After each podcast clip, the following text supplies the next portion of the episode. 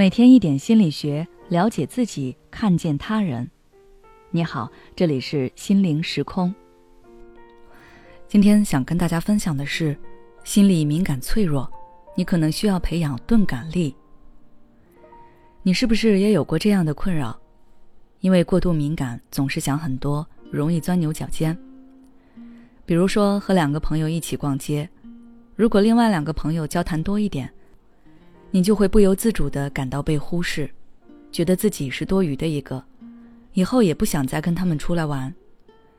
再比如，你在会议上发表了自己的想法，结果却没有得到想象中那样热烈的回应，然后你就开始纠结自己的观点是不是比较幼稚不成熟，担心别人因此对你产生什么不好的评价。这些想法。总是不受控制的出现在你的脑海里，你每天都生活的小心翼翼、战战兢兢，一点都不快乐。那么，这样的你该如何解脱呢？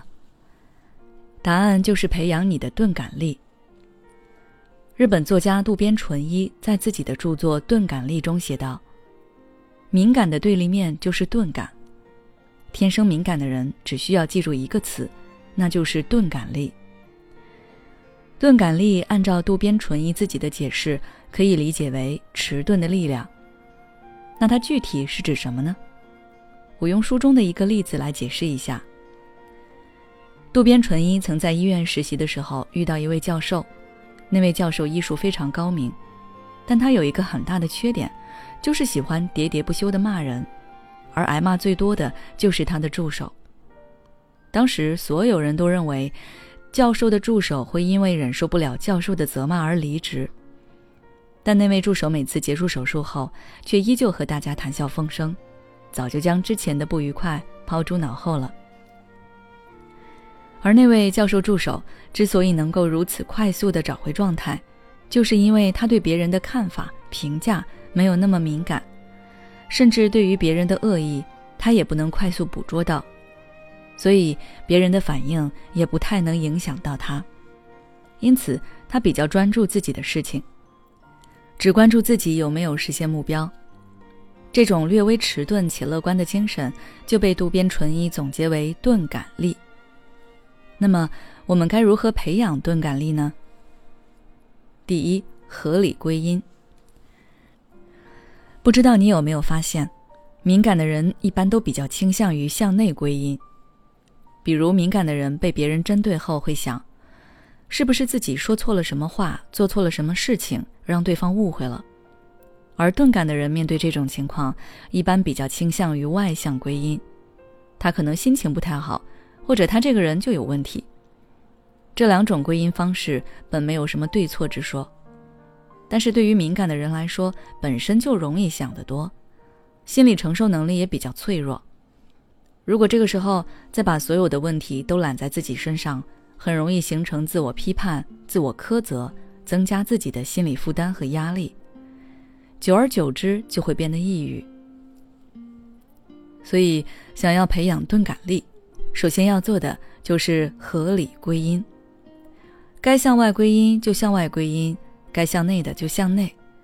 被同事针对，如果是你释放了什么容易让人误解的信号。或者说错了什么话让对方误会，那你可能有问题，但也不全是你的问题。所以你只需要负责澄清误会，解决自己需要负责的那部分就可以了，不要让自己去承担别人的负面情绪。第二，把注意力转移到自己身上来。注意力就像一盏探照灯，它的光照向哪里，哪里就越清晰。对别人的影响也越大，而没有被照到的地方都比较模糊不清，对人的影响也比较小。敏感者的探照灯总是照在别人身上，因此旁人的一举一动对你都会产生莫大的影响。所以，要想减少别人对自己的影响，就要多多关注自己，将注意力放在自身的感受和体验上来，多想想自己当下的状况，关怀关怀自己。不要去想别人会怎么看我，而是去想我想成为什么样的人，我该怎么做，这样你才不会因旁人的反应而耿耿于怀。总之，对于过度敏感的人来说，还是要迟钝一些比较好，这样你的心才不会那么容易受伤，才能够迎接更多的风雨。好了，今天的内容就到这里。如果你想了解更多心理学相关知识，欢迎关注我们的微信公众号“心灵时空”，后台回复“治愈敏感”就可以了。每当我们感叹生活真难的时候，现实却又告诉我们，生活还能更难。工作、事业、爱人、孩子、父母亲朋，这一切的一切，就像一张大网一样，把你层层束缚其中。你经历了疲惫、辛苦、无奈，还有悲痛。如果你只是一个人默默承受，那你迟早会崩溃。心灵时空组建了专业的心理救援队。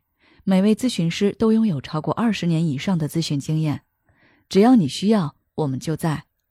微信关注“心灵时空”，后台回复“咨询”就可以体验十五分钟心理清诊了。